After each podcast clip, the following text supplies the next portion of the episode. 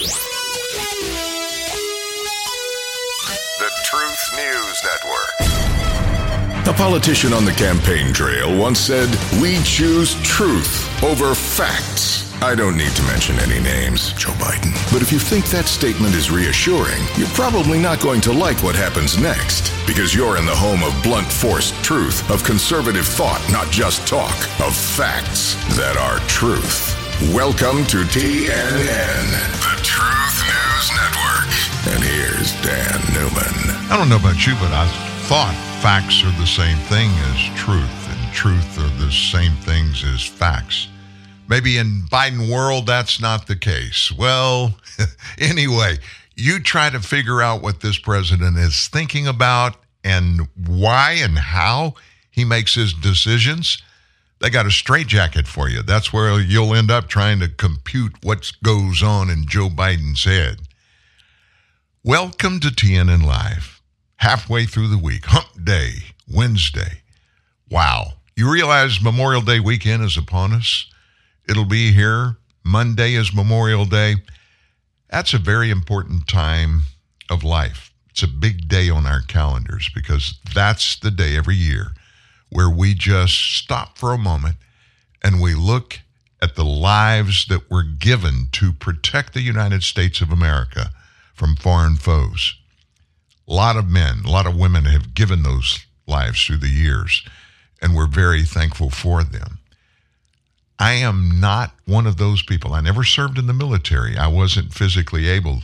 I was born with three kidneys, only had one when they found out I couldn't serve. But everybody in my family served. I have a lot of respect for people that would give all or part of their lives to serve their fellow Americans. Going into a battle, maybe not even a battle when they when they decided to sign up, but eventually Many of them ended up in battle, many of them lost their lives. Greater love hath no man than this, that he lay down his life for a friend. Big sacrifice. I guess that's the ultimate sacrifice that many Americans have made through the years. And yet today, what does that count for? well, for most of us, it counts for freedom. While this government is giving away all our freedoms at the southern border, taking them away from us. Native born immigrants, legal immigrants, all of those of us rolled into one. Doesn't matter. Just because, for political purposes, a Democrat Party from top to bottom wants to build its membership by flooding our southern border in contravention to federal law, breaking federal immigration laws every day with impunity. They don't care. You know why? Who's going to hold them accountable? Now, there should be some accountability at the top. There should be. That's what Congress is all about accountability. Making every branch of the government accountable to the laws. And that includes the presidency. But of course, what's happening to Joe Biden? Every day, he is guilty of suborning illegal immigration acts in the thousands. No accountability. Nothing's happened to him. And then look at what's happening in the weaponization of the FBI against you and me. Has anything happened there? Is the FBI put on notice? Are they getting their wrists slapped? No. Nothing's happening to wrongdoers. There's no accountability. So you remember when you were a kid and your mother told you not to do something? Maybe you were real little. I mean, two years old or something like that. And you looked at her and did it again. And she said, Don't you dare do that again. And you looked at her and did it again. And finally she comes over and slaps the top of your hand and you cry like a baby. None of that's happening. Nobody's being held accountable in our government for wrongdoing, even criminality. And unless and until there is accountability built in that's enforced, it's just going to keep on keeping on, just like we're watching it play out today. Much in the world of news today, we are told at least that Ron DeSantis, Florida government, is going to formally enter the 2024 uh, Republican primary race later on this afternoon. Kind of a interesting way he's going to do it. Do it online with Elon Musk. Don't quite understand that, and I'm not sure why he would want to do it online. But I got a feeling that the DeSantis for president whole operation is going to be from the very beginning a little unconventional. Whether or not that plays in his favor, I have no idea. But we have a bunch of Republicans, a bunch of conservatives that are already in the race. And it looks like some more Democrats are going to come along, even another couple of uh, Republicans. So it's going to be interesting over the next year and a half. Super Tuesday. That's always a big mark in presidential campaign years. We're not that far away from Super Tuesday. Now, we're not even into summer yet, but it's going so quickly, and it's going to go so much more quickly as we get closer to Election Day. So, what's important about that? Keep your head on a swivel. Don't get blindsided.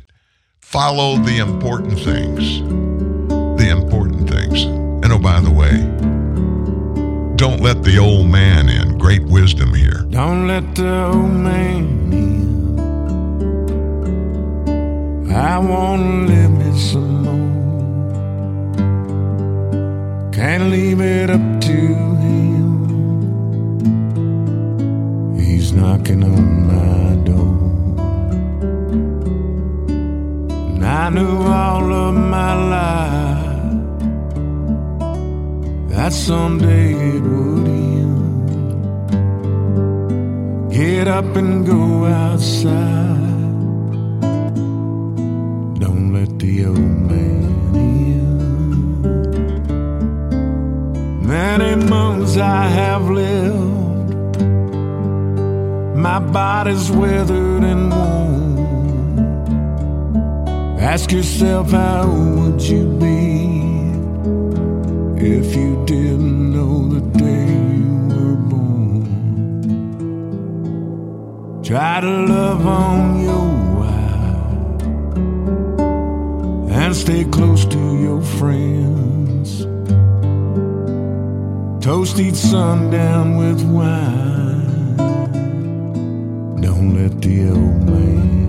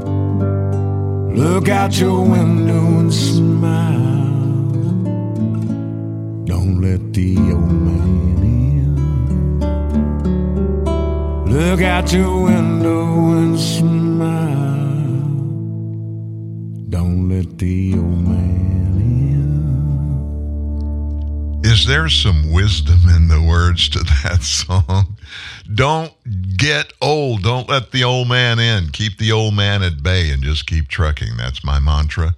That's what I'm trying to do. Well, I'm glad you chose to join us here this morning. We're glad you're with us every day. We have many things to talk about. We're going to dig into the latest at the top of the heap. We're talking about who's running for president in 2024. Yeah, Joe Biden's in, or at least we're told he's in. He made a formal announcement, but who knows? Things could change, and probably things will change dramatically between now and Election Day in 2024. What do we have for you today?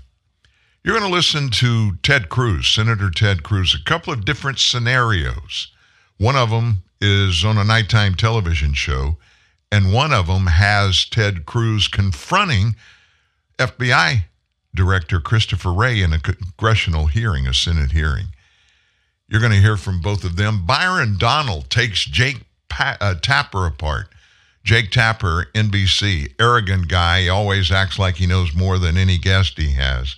Byron Donald, African American member of the House of Representatives from Florida, who is really, really sharp. Those two go toe to toe. And then there are some other things. I want to um, I want to take you to a school board meeting.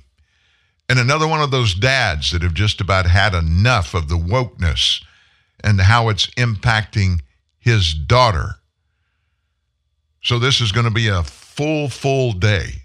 Make sure if you miss any of the show that you come back later and get it because from here through 2024 election day, every day is going to be full of very important things that you don't want to miss. We haven't talked a whole lot about details what's going on at our southern border. And when I say what's going on there, everybody knows there illegals are flooding in every day, that we're spending billions of dollars, taxpayer dollars, just simply because the Biden administration from top to bottom refused to honor their oaths of office to protect and defend the Constitution and to enforce the laws of the land. What used to happen to people that would do that? Honestly, you know what that's called by definition? Treason. Treason. And in the United States, the penalty for treason is the death sentence. What does that tell you about where we are today in our histories compared to looking over our shoulders? It says that we've dumbed down and we've normalized lawlessness and you know, we don't like it some cases, but it's just one of those things. We got more things to worry about than that, right? At our southern border, all of a sudden, our Border Patrol folks are seeing a bunch of Chinese migrants crossing into the U.S. These migrants from China, they pay smugglers sometimes tens of thousands of dollars to get here. Right now in China, there's extreme pessimism, especially among people in their 20s about the future of their country. So it's understandable that they're leaving and they're trying to get into the United States to make a better life for themselves. And you know, these are people who are relatively middle class. So it shows you the problems in Chinese society are very severe. This influx of Chinese migrants crossing our southern border continued through April. The numbers 3,182 migrants caught in April alone from China on the U.S. Mexican border. They pay, I don't know how they, uh, they get stuck with this, but they pay much greater prices to smugglers these Chinese immigrants are to get into the U.S. In total, Border Patrol has encountered right at 10,000 Chinese migrants at our border between October 2022 and April, marking an already roughly 393% increase compared to all of fiscal year 2022. Almost four times as many more. Migrants from Latin America pay an average of about $4,000 each to smugglers. That's according to a July report from the New York Times, if you believe the New York Times. Gordon Chang, he's the author of The Coming Collapse of China, a Gatestone Institute Distinguished Senior Fellow. He's one of those guys that's in the know about all things China, and he's a member of its advisory board. He believes Many young Chinese migrants are fleeing China because of a lack of hope for the future in their country. Right now, he said, in China, there's extreme pessimism, especially among people in their 20s about the future. So it's understandable they're leaving and they're trying to get into the U.S. And, you know, these are people who are relatively middle class. So it shows you the problems in Chinese society are very severe. And that to me Again, this is Gordon Chang speaking. And that to me suggests this is going to get worse because these numbers are staggering. And with these demographics that keep coming out, you start looking at historically the bad actors from nations across the globe. Chinese people in massive numbers are immigrating illegally illegally into the United States. What about all these other people that we know, Many are terrorists. Many are criminals. Many have been here numerous times, been deported for their crimes committed here, and they're sneaking back in. All of this is happening while Joe Biden has blinders on.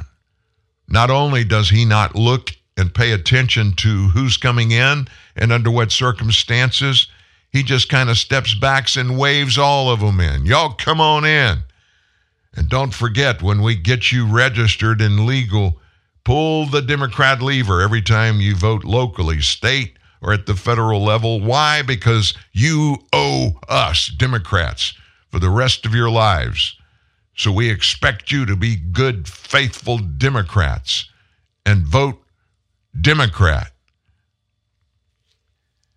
You can stop right there when you try to figure it all out. There's your answer. That's the only justification, the only plausible explanation for what the Democrat Party, those in charge under the Biden administration, are all about in this illegal immigration flood. We can't sustain this. You do realize that. At some point, this is all going to come crashing down. We as a nation cannot continue to foot the bill for tens of millions of illegals that are coming here. They're getting everything they could possibly want at taxpayer expense housing, food, medicine, health care, education for their kids, everything they need. We're paying for it. So not only are we paying for ours, we're paying for theirs too. Who would have thought? Who would have thought? Because of all of the prices that have been paid throughout 240 years by our forefathers, by our grandparents, our great grandparents, and in many cases our parents, to preserve freedom, to preserve justice. And look what's happening right now.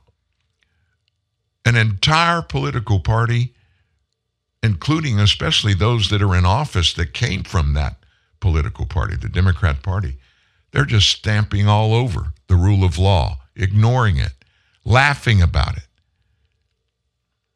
All in the name of we're losing our power and we've got to find ways to go get it. And in the middle of all of that, the number one, formerly number one law enforcement agency on the planet, the FBI, they're gone into the tank. Christopher Wray, FBI director, he was called to task by Senator Ted Cruz, and it was outright ugly. Let's listen in. Thoroughly politicized.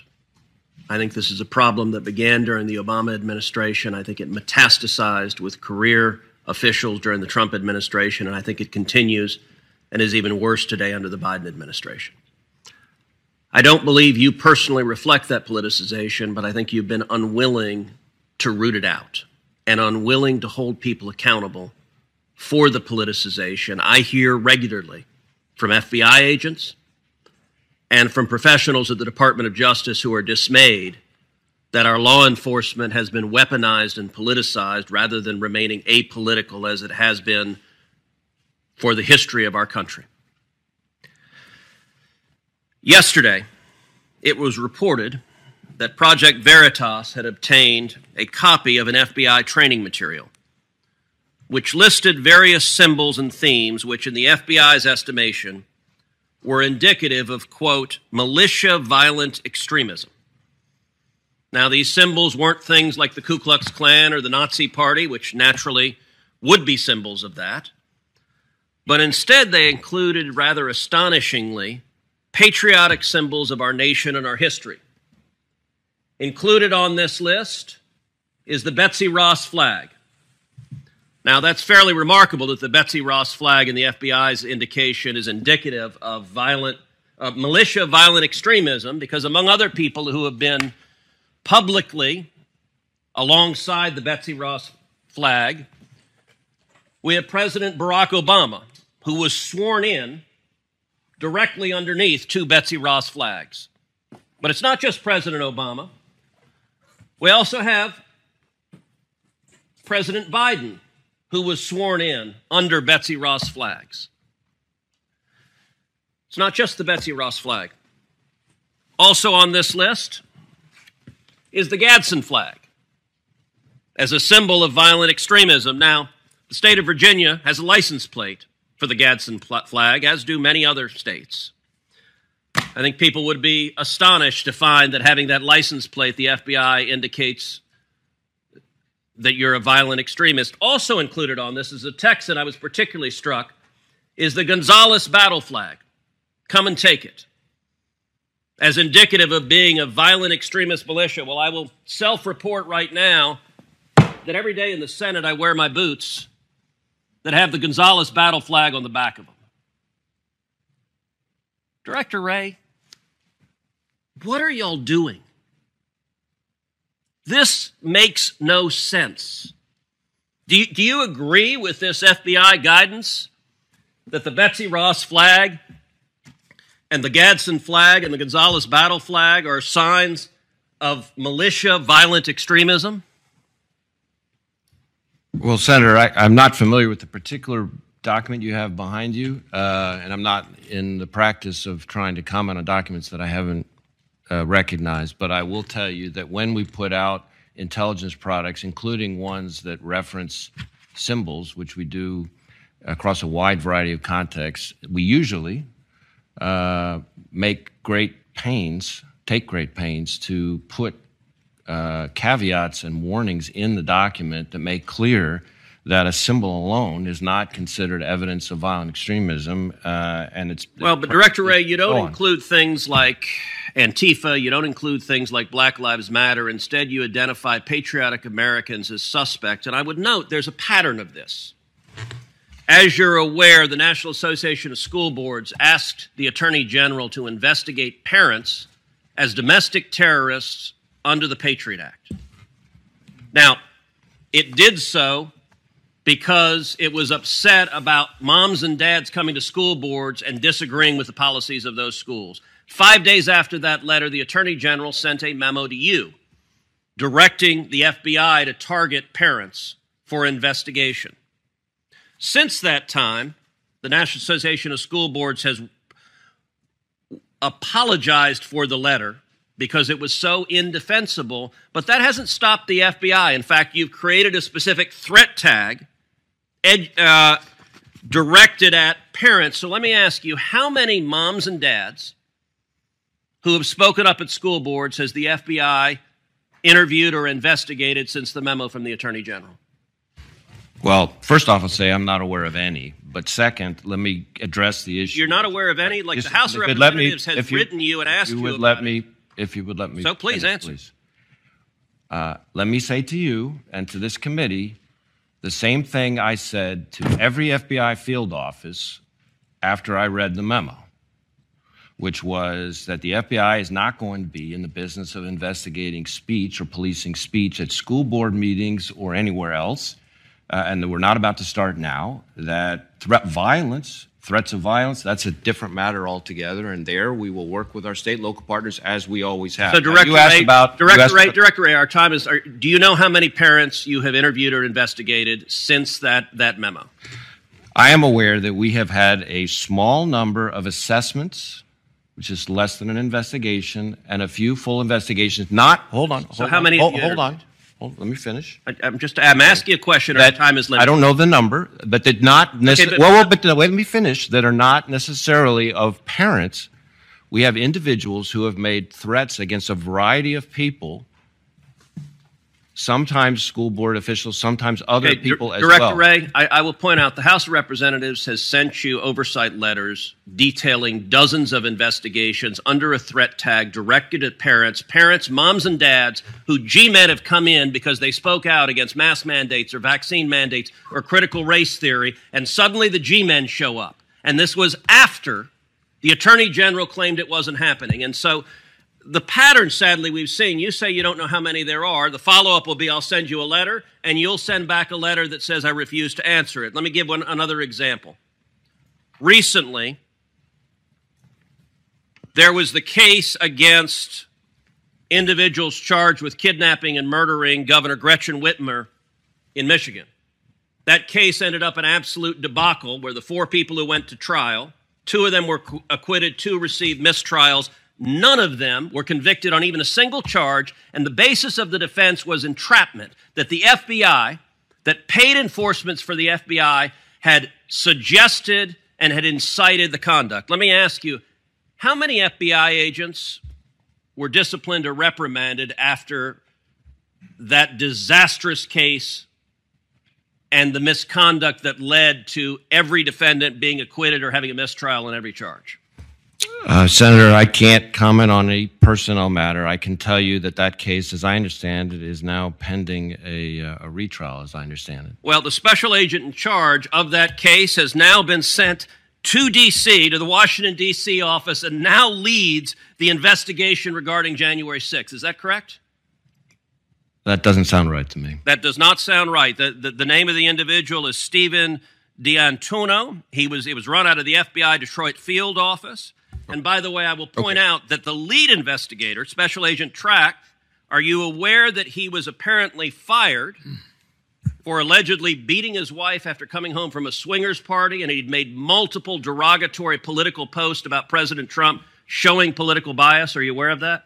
I am aware of, I think, the incident you're describing uh, and action that was taken about it. Uh, to clarify on the first part of your question, uh, Mr. D'Antuono was the special agent in charge of the office, uh, the Detroit field office, and is now the assistant director in charge of the Washington field office. I thought you were asking about the agent who was responsible for the. So the guy in charge got promoted and is now in charge of the January 6th investigation.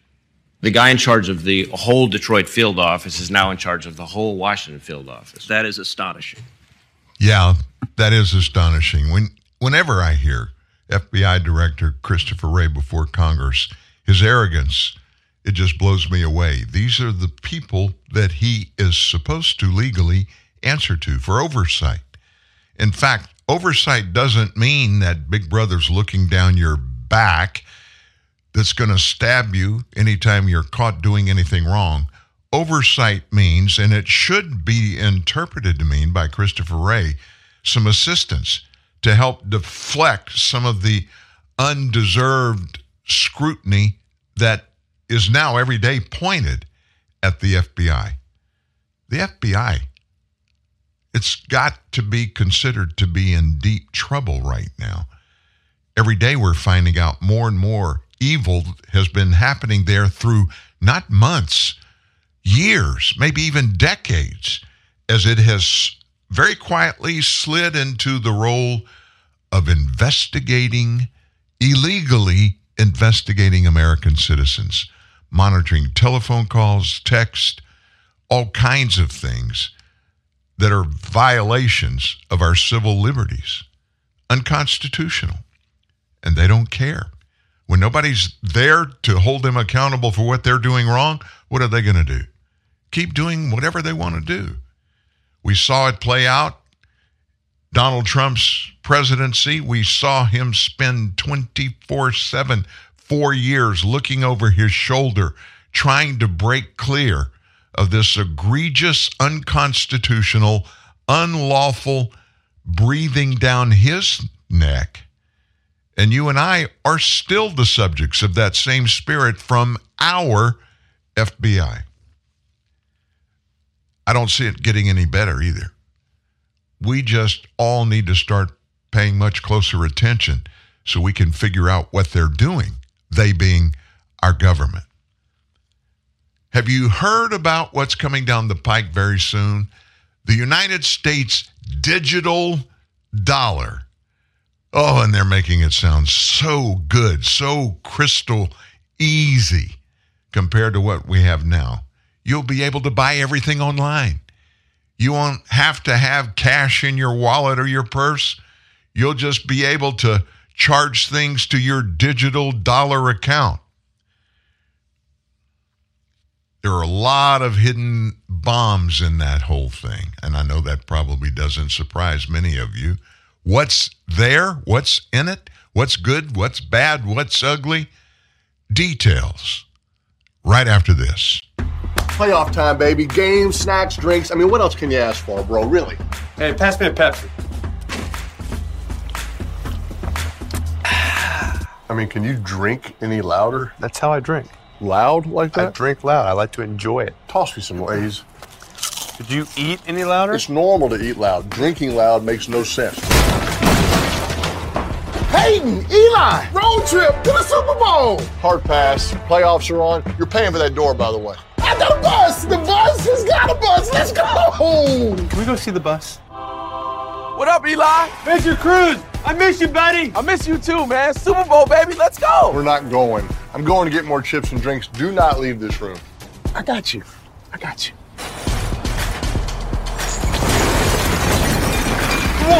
Super Bowl, here we go. Are you kidding me? Technically, I didn't leave the room. I'm calling mom after I finish these chips. How much longer? You drive weird. Bus, are we there yet? No. Hey, Bus, we gotta pull over for some more chips and drinks. Oh, you got it. Hey, guys, look what I found. Bradshaw? Hey guys, got room for one more? Got Doritos? Got Mountain Dew. What, do we really want to bring him? It might start to feel crowded. I mean, maybe if he had a little, Oh, please don't. you know, he'll Don't say it. Salsa. I love me some salsa. All right, I got an idea. We got one seat left, and it's special just for you. Let's do it.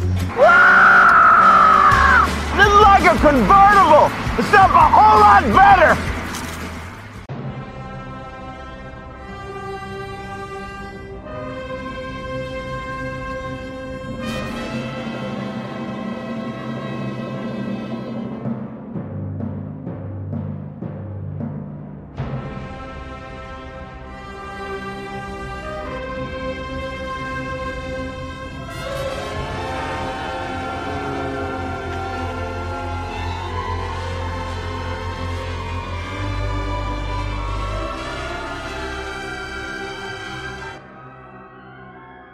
Introducing the all new Infiniti QX60. Take on life in style.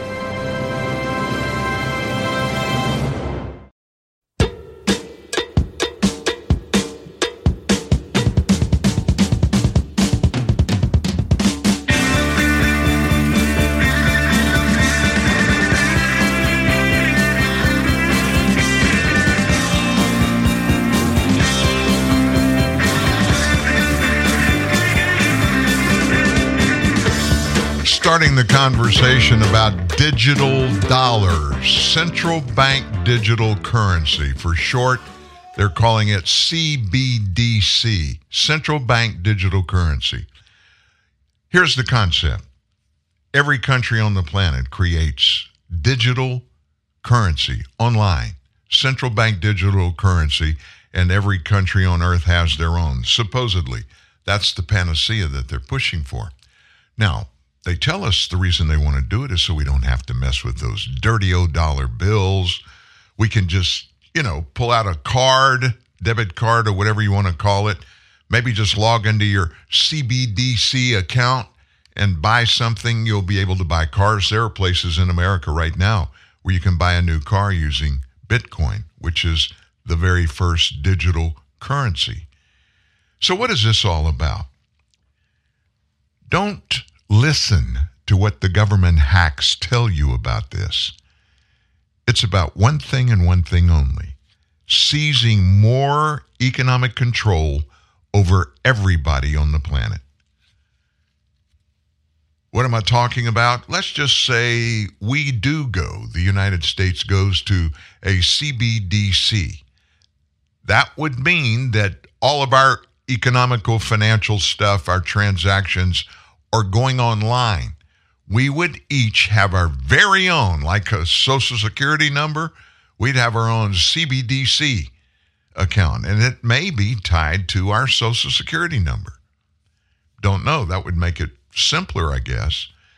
But nevertheless, what happens is, for instance, if you're a social security person and right now you're getting a direct deposit every month, the first of the month, into your bank account, you would get a deposit into your CBDC account. So that wouldn't change. But here's what would change, and listen closely to what I'm about to say.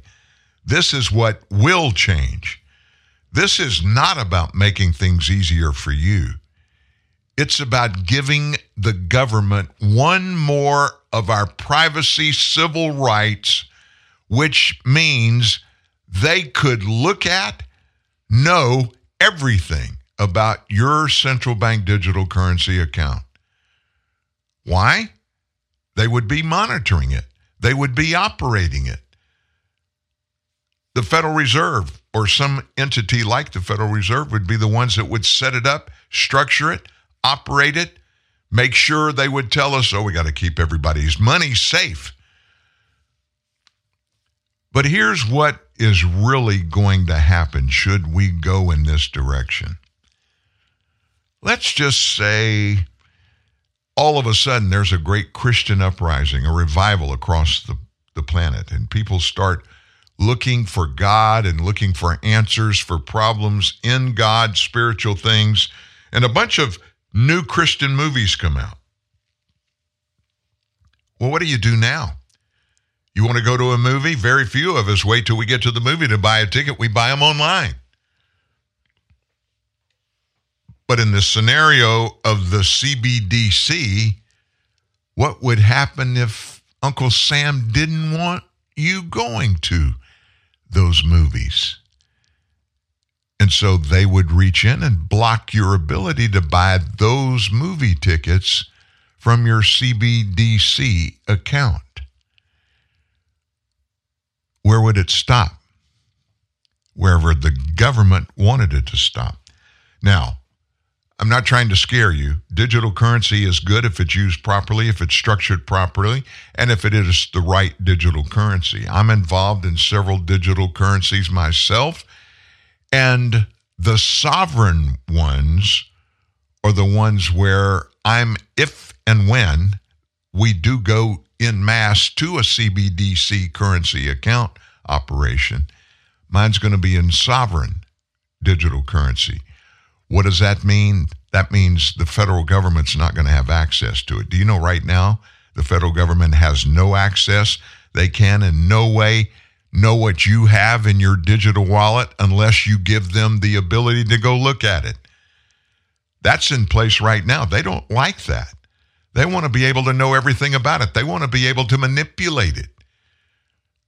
They want to be able to go to, into your digital account and them do your tax returns, looking at all of your financial transactions. After all, if they're right there and they are the ones that set it up because you would be using U.S. central bank digital currency, so they've got to be able to deposit into your account and, of course, deduct from your account what they feel like you should be paying in taxes. This goes on and on. It gets deeper and deeper, and it should scare the bejesus out of all of us. Their agenda is to get a CBDC in every country, get people used to looking at it, seeing it, operating in it, and then connect those digital systems into a one world digitized payment system. Does this sound a little far fetched? Well, consider that the U.S. Federal Reserve's Board of Governors, they've already issued a white paper titled Money and Payments The U.S. Dollar in the Age of Digital Transformation. And they're touting that as a first step in exploring the creation of a central bank digital currency. Make no mistake, a centralized digital currency is coming. President Biden has already sounded what many consider to be the paper dollar's death nail when he signed Executive Order number 14067. 14067. Look it up. It calls for the implementation of a U.S. central bank digital currency. It's been out months ago. While this may seem a bit benign at the very beginning, a centralized digital currency has the potential to allow the federal government to legally surveil you and I, control all bank accounts, control all purchases, crush free speech, and silence opposing voices by cutting off access to your money. As an article in Wired magazine explained, quote, digital currency issued by a central bank can be used as a tool for government surveillance of its citizens and control over their financial transactions. with this kind of control, how long is it going to be before the government infringes on every U.S. citizen's rights? But you know what the smart people are doing right now? They're taking up to 40% of their savings from paper assets and putting it directly into cold, hard gold and silver. Let me just say this. I don't want any of this to scare you. That's not what this is about. But it's to get you thinking, to get you watching, to get you to ask questions. And not only ask questions, but go get the answers to your questions about your finances, your money, your accounts, and digital currency the good, the bad, and the ugly. Go learn as much as you can about it. One place to start just do a Google search. The beginnings of Bitcoin. That was the first digital currency on the planet. A lot of bad, a lot of good. Thankfully, far more good with Bitcoin through the years than bad.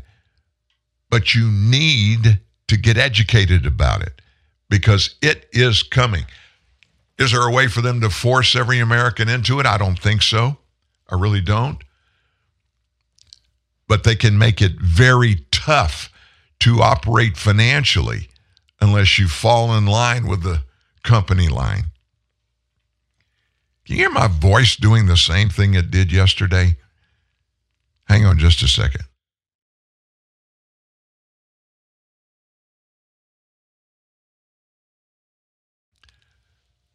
I purposely have pulled back, not being as aggressive when I speak in the show today Yesterday, I ran out of gas at about a quarter till the end of the show.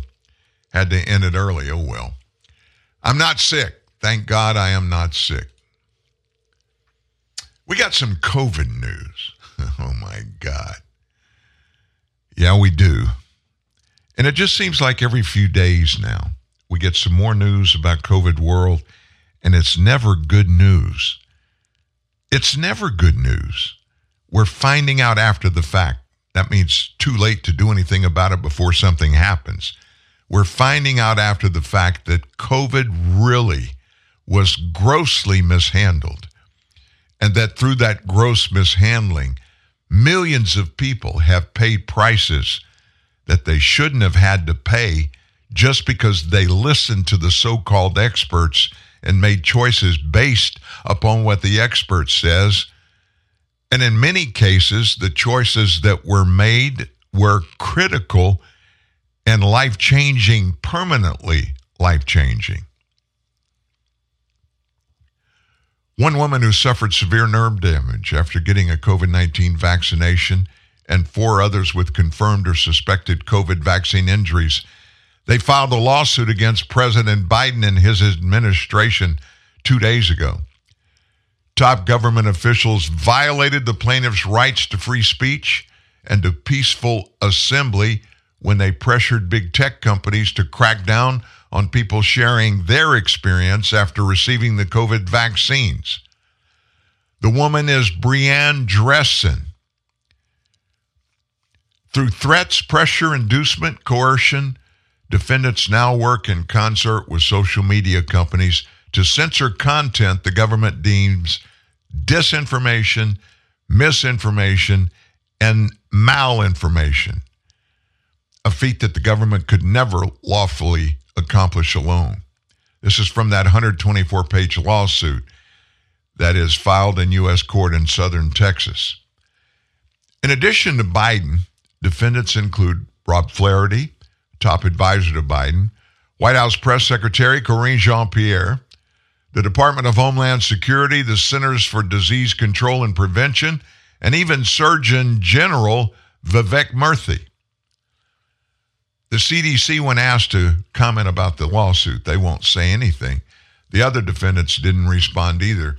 Dressen held the lawsuit as a major development for those reporting to be suffering from vaccine injuries. People injured by COVID vaccines in the U.S. have not been able to file suit anywhere under any circumstances, she said. So, this is a landmark case for Americans that were injured by the COVID vaccine. COVID vaccine manufacturers are largely immune from litigation in the U.S. because of the Public Readiness and Emergency Preparedness Act, the declaration that was entered into by the Trump administration in early 2020. Most other vaccine manufacturers are also shielded from liability under the National Childhood Vaccine Injury Act. So the five people five people who experienced serious problems following vaccination. They're joined by Ernest Ramirez, whose son died after getting a COVID vaccine. They've repeatedly been censored by platforms like Twitter and Instagram as they tried to share their individual stories. Example Ramirez. He saw a GoFundMe that sought to raise funds for him to travel to Washington to share his son's story taken down. GoFundMe claimed the account was removed for violating conduct the company prohibits. I wonder what that would be. I thought you opened a GoFundMe account to get funded so you could go do something. Another plaintiff in the case, Nikki Holland, posted videos on TikTok about her experiences after getting vaxxed, including the injuries that she suffered. TikTok said the videos violated guidelines such as one against posting violent and graphic content. When I really started to share and open up about things, I started to notice a lot of stuff was being taken down and censored, Holland said. That adds a whole new world of questioning the motive and what's really going on. Because why would you censor something you might need to look into to protect millions of others? Obviously, TikTok, they won't reply. The other plaintiffs, Sean Barcavage, a former nurse who's been on disability leave since suffering medical problems after getting Pfizer's COVID vaccine. Christy Dobbs, a dental hygienist who suffered debilitating medical injuries after a shot of Pfizer's vaccine. And Susanna Newell, who is also on disability leave because of problems following vaccination. One Facebook group, A Wee Sprinkle of Hope, was shut down after a group member posted an infographic of symptoms people have experienced following COVID 19 vax, and Dressen shared a link to a press conference at which she had shared about her symptoms. Facebook's message to Dressen was that the group violated the company's community standards on misinformation that could cause physical harm. It just seems like every day more and more of our civil rights are dissolving. And it's not like we're out there voluntarily just saying, hey, hey, oh, okay, it's okay. Here, you can have my civil rights. I just give you unilateral authority to do anything and everything you want to. We're not even being asked. They're finding ways to just take them away from us, even when it's done so illegally. They're doing it with impunity.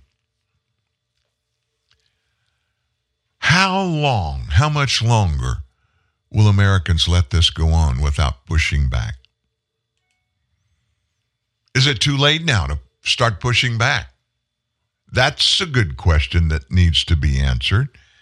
And who is or who are the arbiters of determining what can be taken without asking for it to be given and how far it can go before it steps over the line of legal and illegality. Those are questions that must be asked and must be answered. Look, more and more every day, we're seeing our liberties just sucked away our lives are being sucked out of our control. Big government is de- determining all the things that we can and can't do. And they want to be able to be in a position to do that more and more and more. And they do it in the name of, hey, we don't need to worry about those things.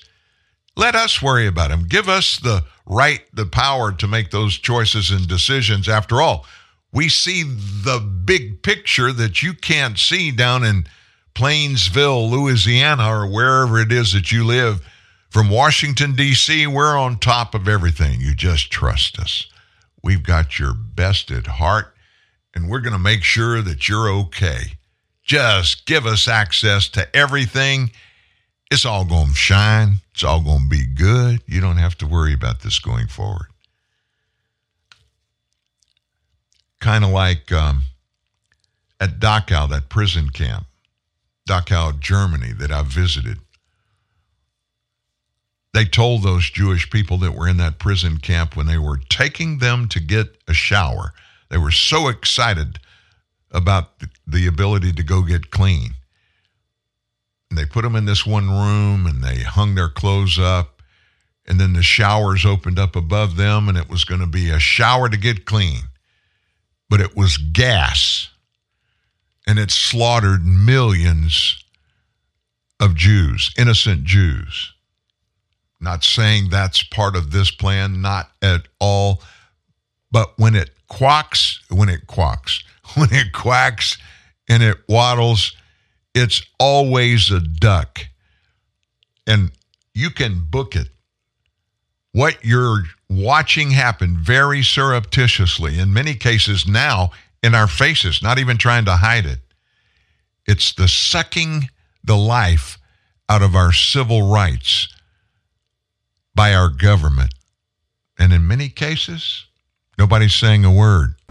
Welcome to McDonald's. May I take your order? Hi, can I get a? Uh, can I get a? Okay, get into McDonald's. Ooh, can I get a? Uh, can I get a? Yeah, uh, can I get a? Uh, uh, go, Bubba, go! pick me! No, pick me! Hey, can I get a? Ten-piece chicken McNuggets. And what sauce would you like with that? Uh.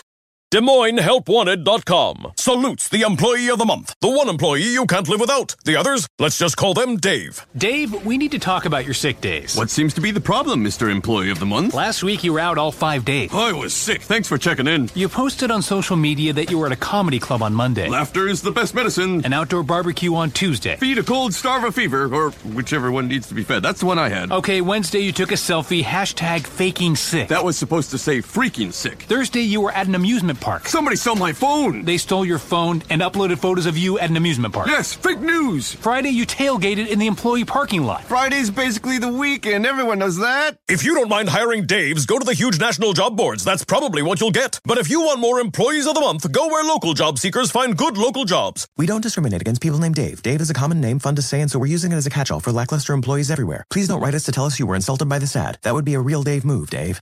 When your cable company keeps you on hold, you get angry. When you get angry, you go blow off steam. When you go blow off steam, accidents happen.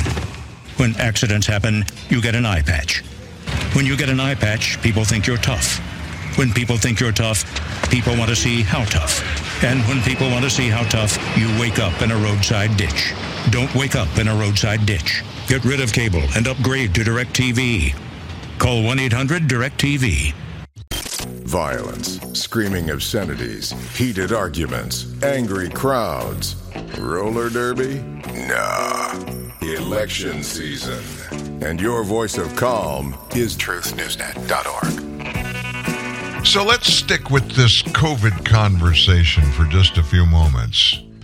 In the past couple of weeks, a series of analyses that were published by highly respected researchers have exposed a truth about public health officials during COVID.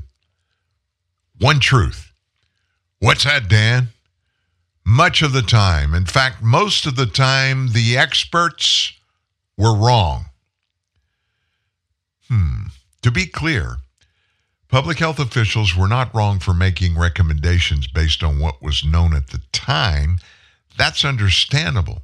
You go with the data that you have. No, they were wrong because they refused to change their directives in the face of new evidence as facts came out.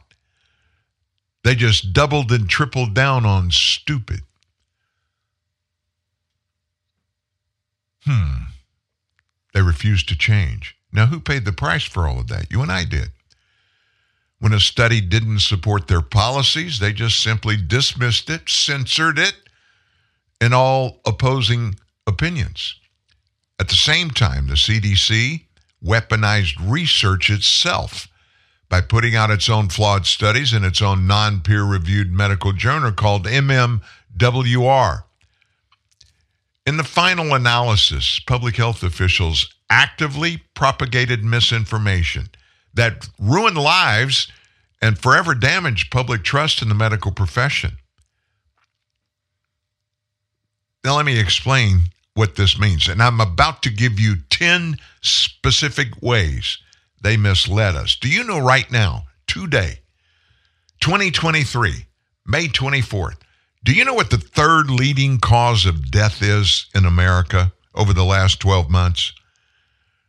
Think about it. You would think, you know, heart attack, um, diabetes, whatever. I mean, just one serious thing after another.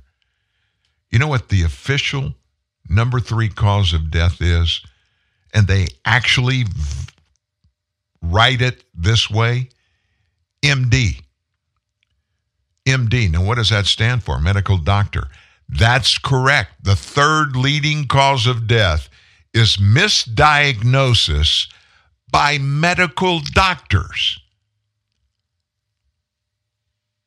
Why isn't anybody talking about that? Well, somebody is. I am. Here are 10 ways that MDs misled Americans during COVID world. Number one, natural immunity offers little protection compared to vaccinated immunity. We heard that. A Lancet study looked at 65 major studies in 19 countries on national natural immunity. The researchers came up with the fact that natural immunity was at least as effective as the primary COVID vaccine series. Public health officials downplayed concerns about vaccine induced myocarditis or inflammation of the heart muscle. In fact, the scientific data was there all along from 160 studies, despite the findings of these studies violating Facebook's misinformation policy. Since the Athenian plague of 430 BC, it's been observed that those who recovered after infection were protected against severe disease if they were reinfected. But all of a sudden, our experts told us that doesn't apply anymore in COVID world. You got to get the jab. You got to get the jab. You're going to die and you're going to kill everybody else around you if you don't get it. That was also the observation of nearly every practicing physician during the first 18 months of the COVID pandemic. Most Americans who were fired for not having the vaccine already had antibodies that effectively neutralized the virus, but they were antibodies that the government did not recognize. That's number one. Misinformation number two mask prevent COVID transmission. Cochrane reviews are considered the most authoritative and independent assessment of the evidence in medicine, all evidence in medicine. And one that was published last month by a highly respected Oxford research team found that mask had no, none, zilch, nada, no significant impact on COVID transmission.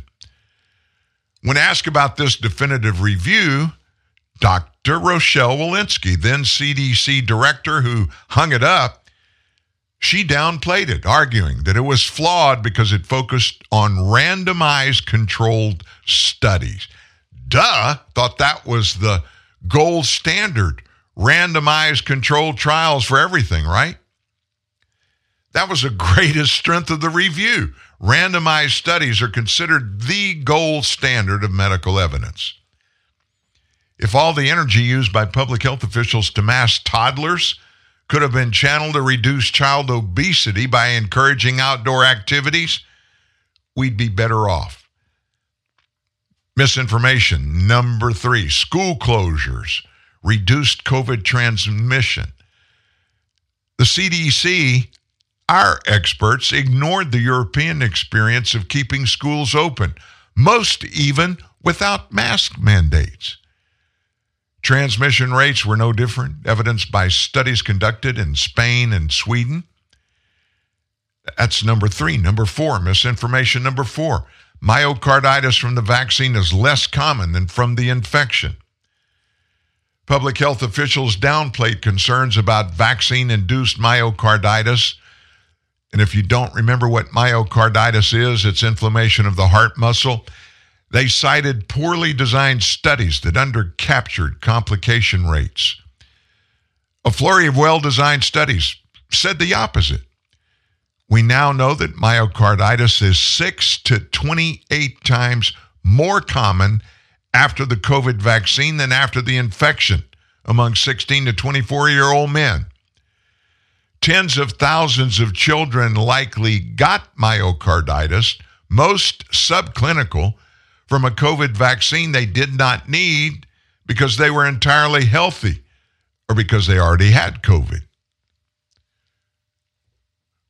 Here's misinformation number five young people benefit from a vaccine booster. Boosters reduced hospitalizations in older, high risk Americans.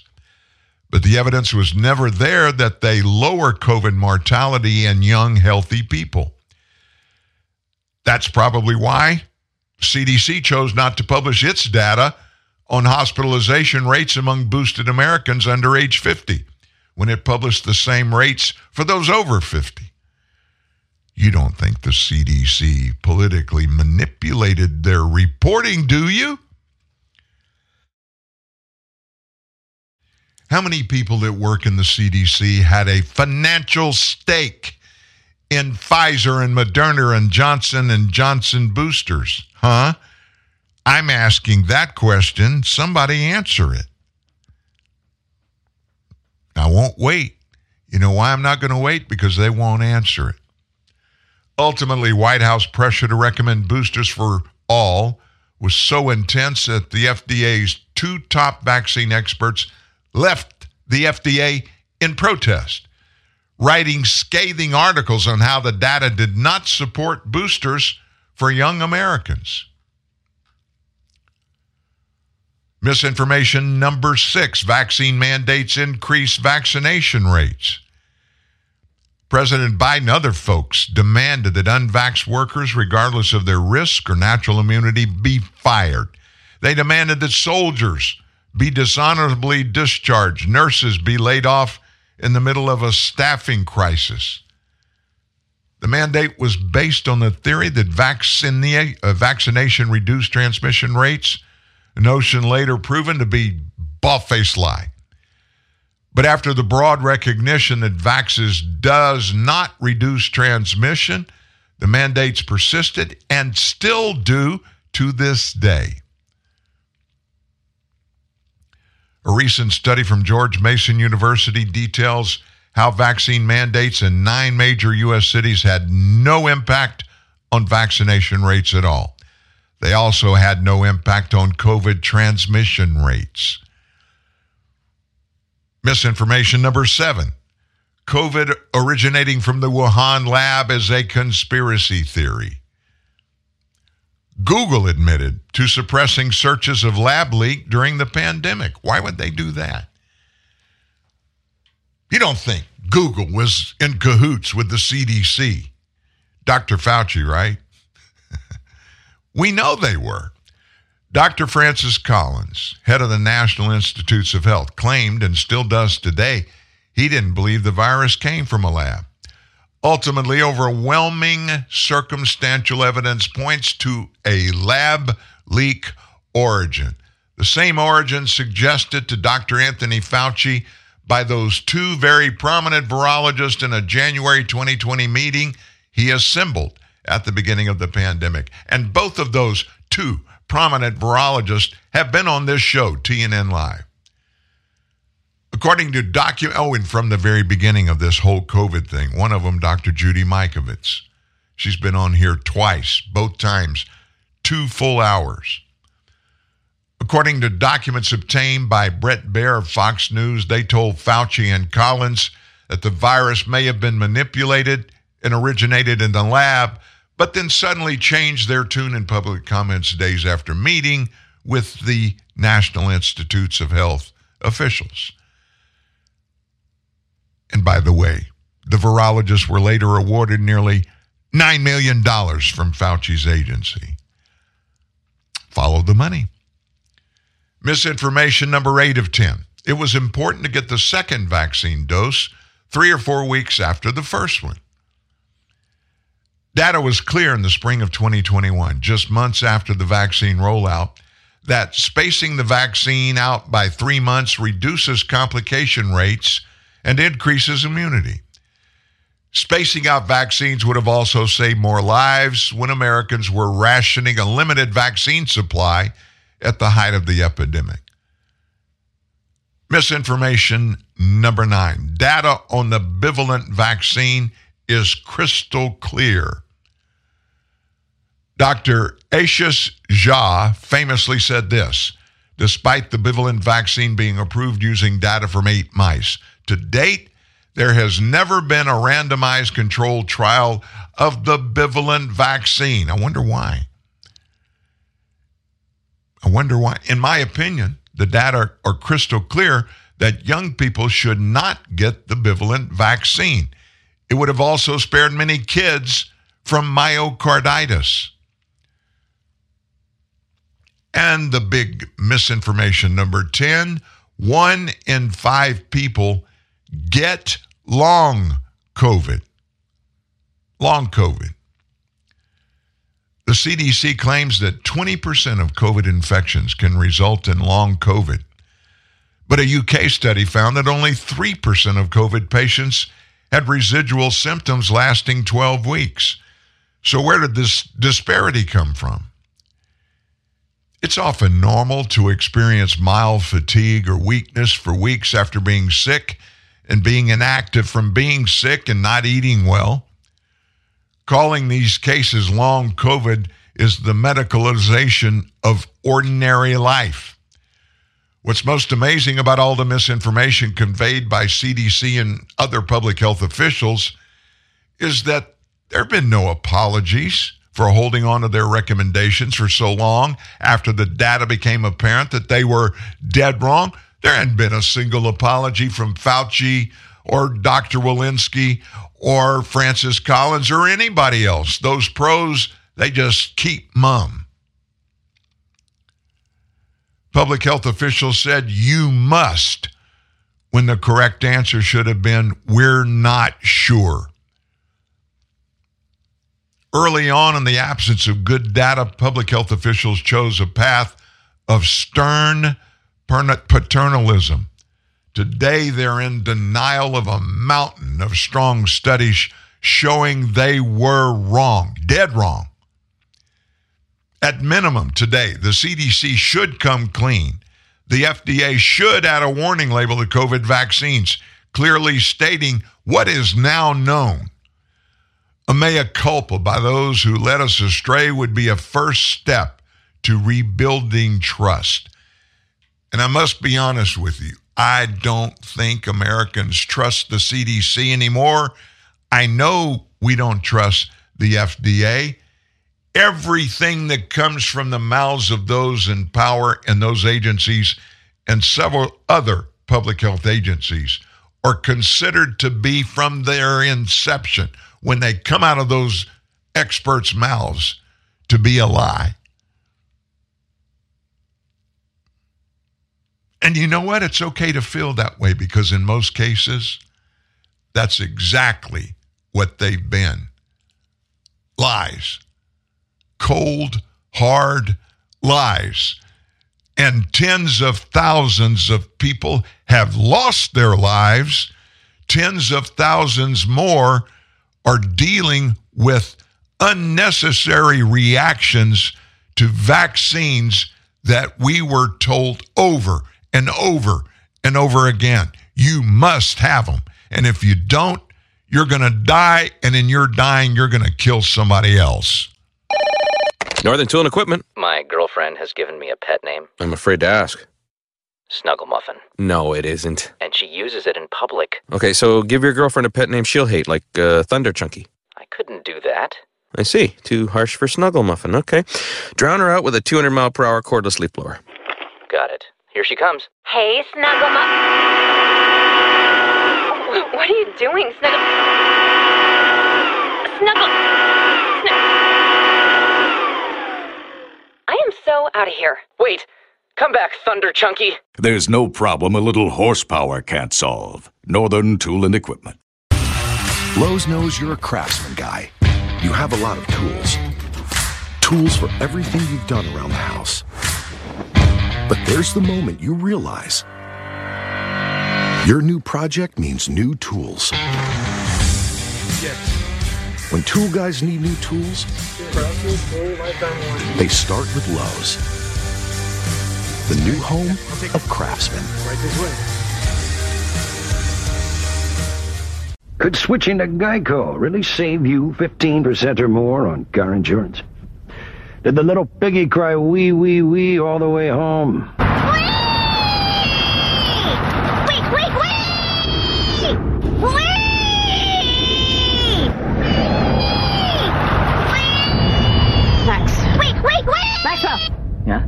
You're home. Oh, cool. Thanks, Mrs. A. Geico. 15 minutes could save you 15% or more.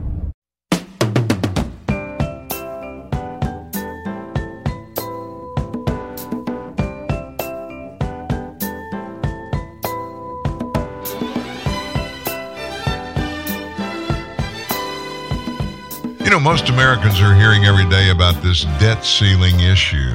And I don't think many of us really have a fix on the reality of what it means or doesn't mean.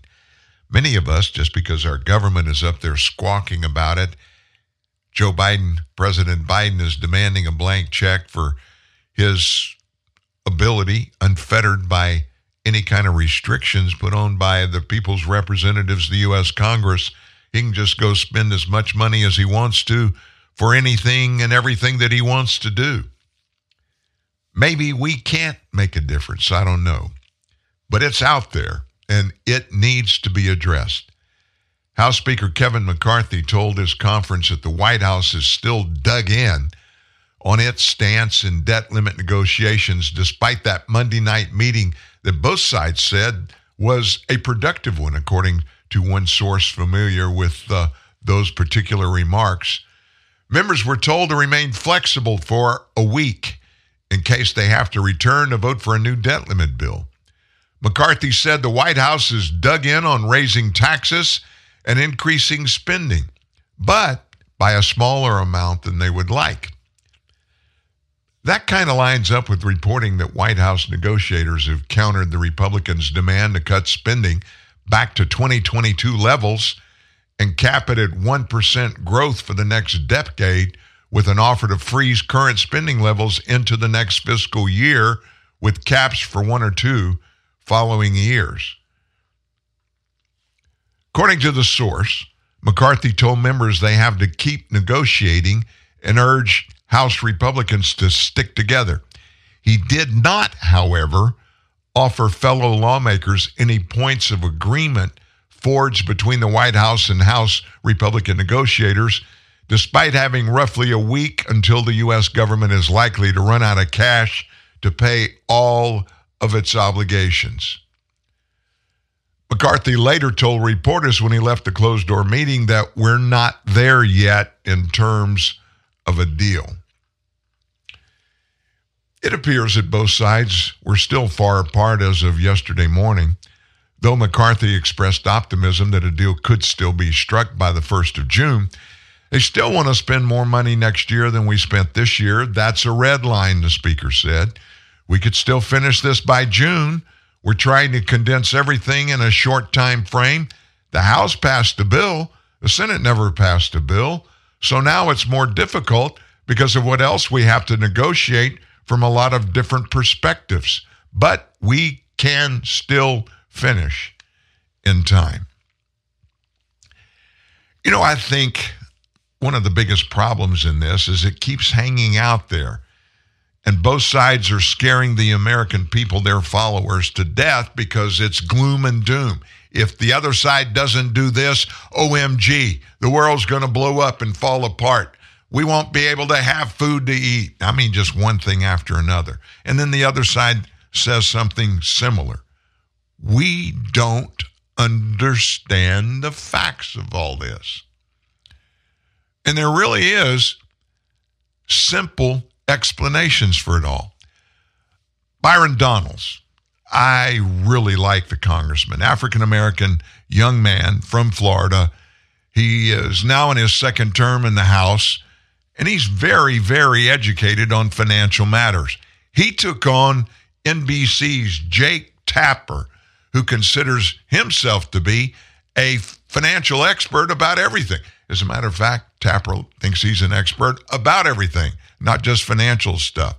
Listen to Donald just dress Jake Tapper down using facts. Here is Florida Congressman Byron Donalds uh, smacking down Democrat Democrat activist Chuck Todd on NBC, uh, talking about how uh, taxes are not for reparations; they're actually to fix things in society. You realize that President Trump has added more to the deficit than Joe Biden. You're Some of it's the- COVID. you're Some gonna- of it's COVID. Oh, I, I, oh, I, the- I take most of it is COVID. Not Let's be of it. clear with the half people. of it's COVID and half most of it's the tax is- cut. That is not true because we raised numbers more revenue. We raised more revenue than CBO projected. If you bring in more money than your projections are, how are you adding to your deficits, Chuck? And if you pay, if somehow you keep cutting taxes but more revenue comes into the government, that math doesn't work over time. You can have it in the first first year due to some various accounting uh, tricks, but it doesn't work over no, time. Chuck, that is not true. The purpose of tax policy is to raise revenue for the federal government, Mm-hmm. not to equalize society.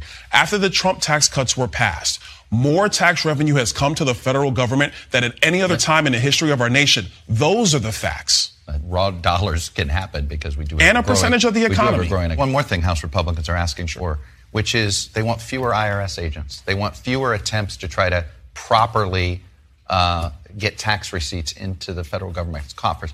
I have never understood the resistance of extra IRS agents uh, unless you knowingly cheat on your taxes. Uh, that first of all, that's that's salacious, and you know that most Americans by far pay their taxes and they do it honorably.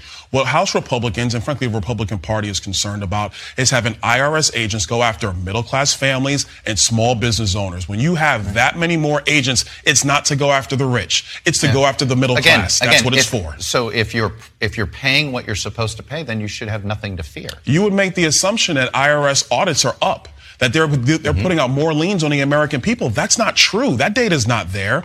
All Joe Biden's trying to do is find every possible nickel out of every couch from every Mm-hmm. American mm-hmm. to pay for his radical spending. Why would we do that? Listen, let me contrast for you. Mm-hmm. When we passed the Tax Cut and Jobs Act, CBO said it was going to cost $2 trillion. It's actually not true. What ended up happening was the federal government took in a trillion dollars more than CBO actually projected.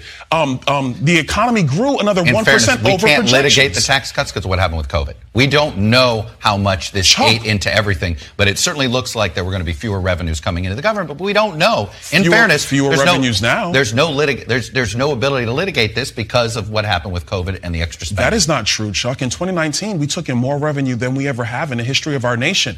As bunch of a percentage of our economy than we ever have as a nation. That was 2019. also added- Tax receipts it are still added- up. Now you may be watching that, going, "Wait a minute, wait a minute, Byron. How does that make sense? Trump t- uh, cut taxes."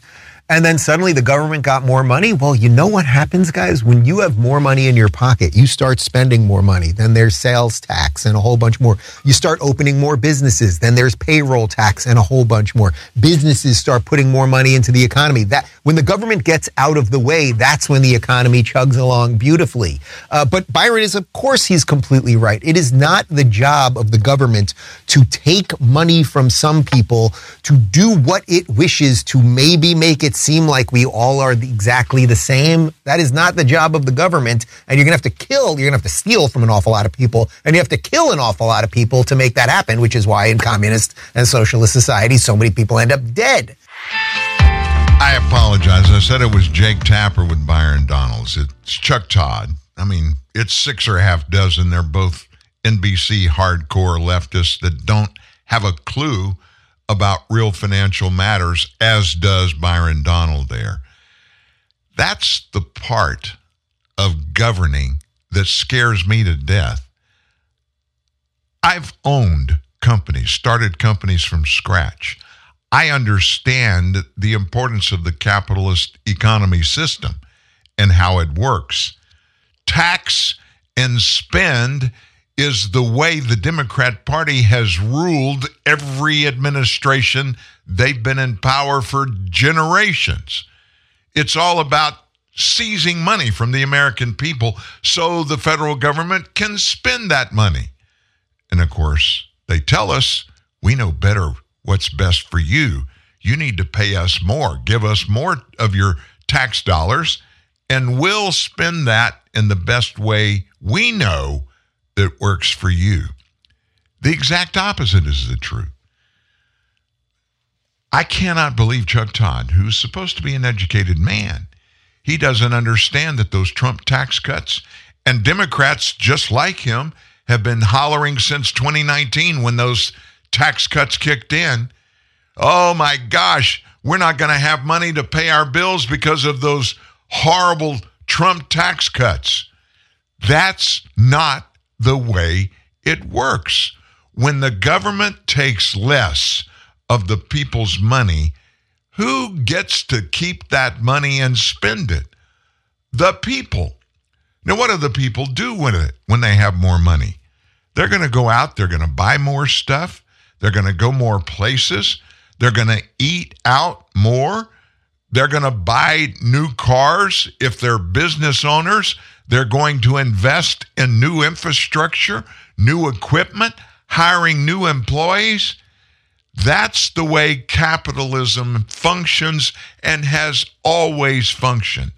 There is no scenario, not just in U.S. history, but in world history, that shows when taxes go up on a nation's people, that the people get more from that tax revenue that they pay to their government than if they would have if the people had kept that money and spent it themselves.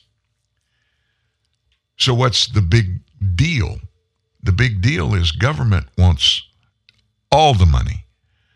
Government wants to be able to inject itself in your life, in my life, and make financial decisions, economical decisions, not based upon what our likes and dislikes and wants and desires are, but what the government thinks they should be. That's the antithesis to the founding government principles in the United States of America. Our forefathers set it up so that the government is controlled by we the people.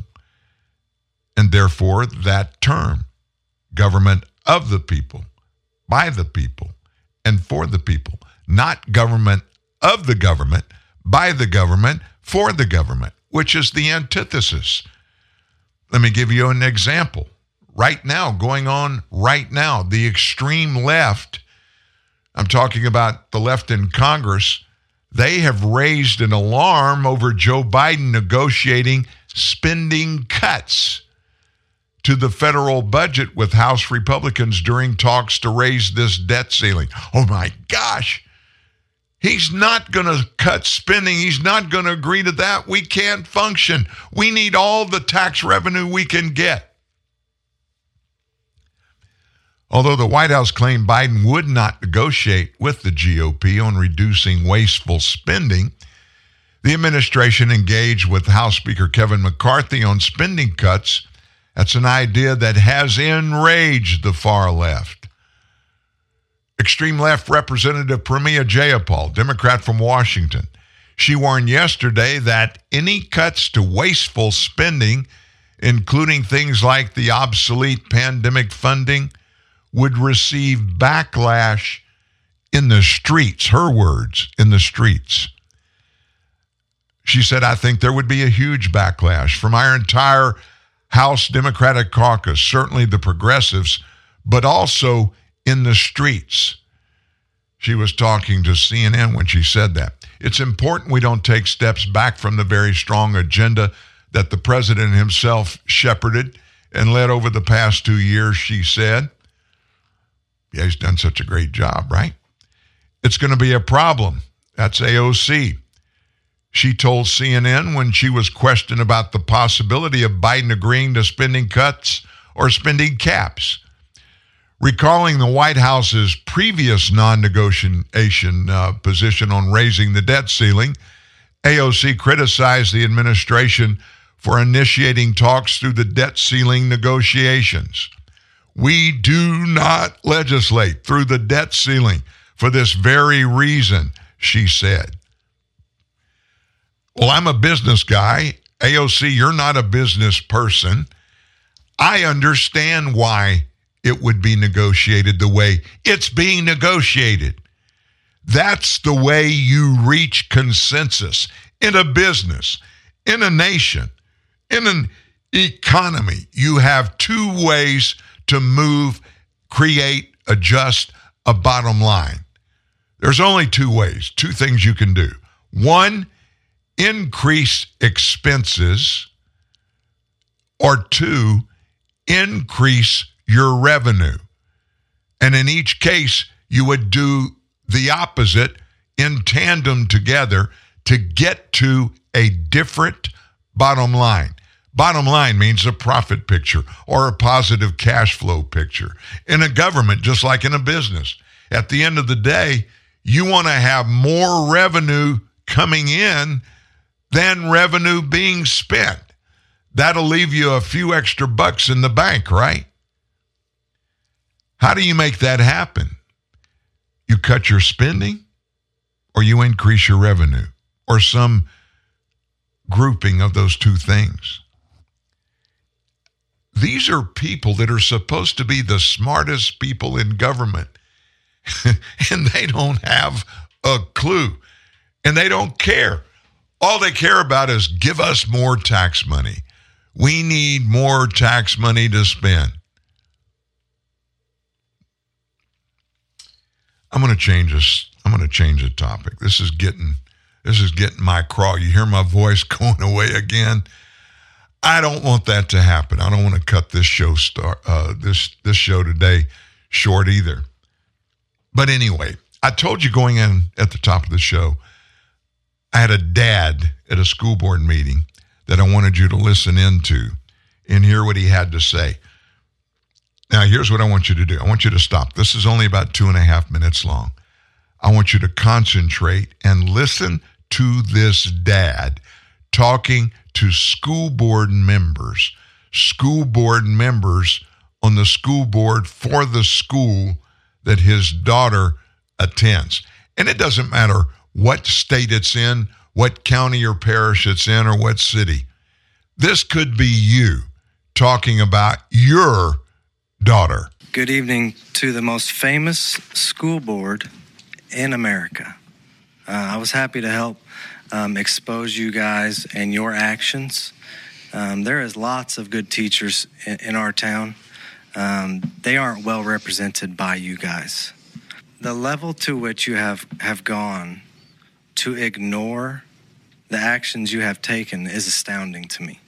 You forced boys into my daughter's bathroom and then advocate to vote for the very lady who who who forced that to happen. So uh, you obviously have not um, um, reversed your position on that. You still think that boys should follow my daughter in a bathroom. Does anybody up there have a daughter? Would it be okay if I followed her into a bathroom? Anybody okay with that?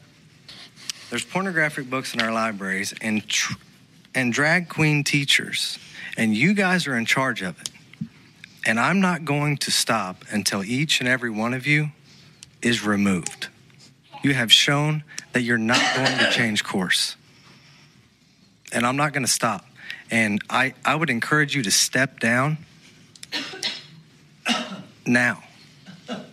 Clearly, you, ha- you are defending defenseless positions.